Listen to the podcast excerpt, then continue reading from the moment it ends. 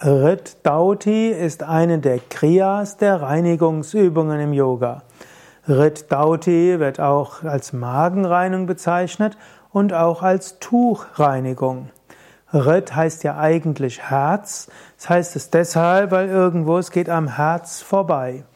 Rit Dauti ist also nicht die Herzensreinigung, was du denken könntest, sondern sie besteht daraus, dass du eine Mullbinde nimmst, die hm?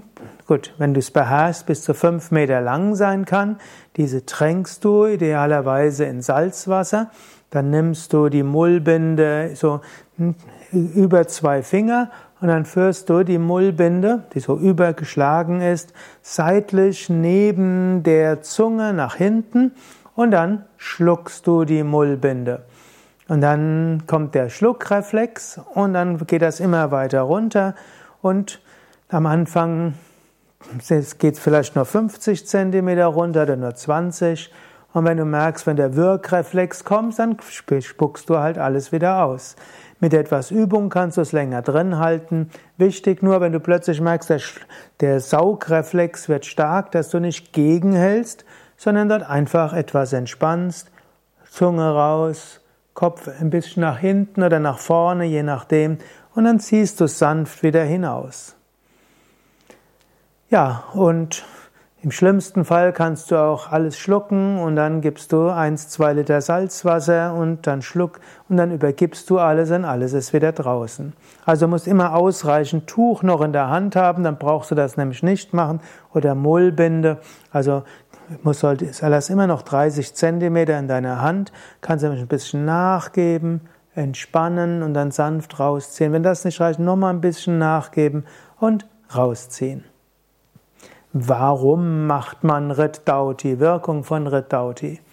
Riddauti hat mehrere Wirkungen.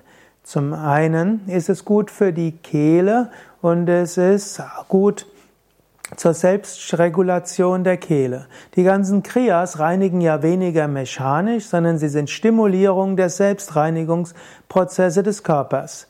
Und so durch dieses Rit Dauti werden so die Selbstreinigungsmechanismen in der Kehle angeregt. Dann wird natürlich auch die ganze Speiseröhre dadurch stimuliert und so dass auch die Schleimhaut an der Speiseröhre sich regenerieren kann.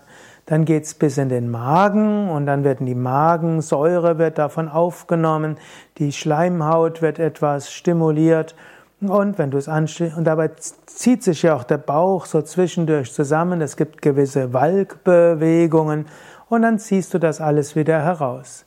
Und das hilft dann, dass der ganze Verdauungstrakt sich harmonisieren kann.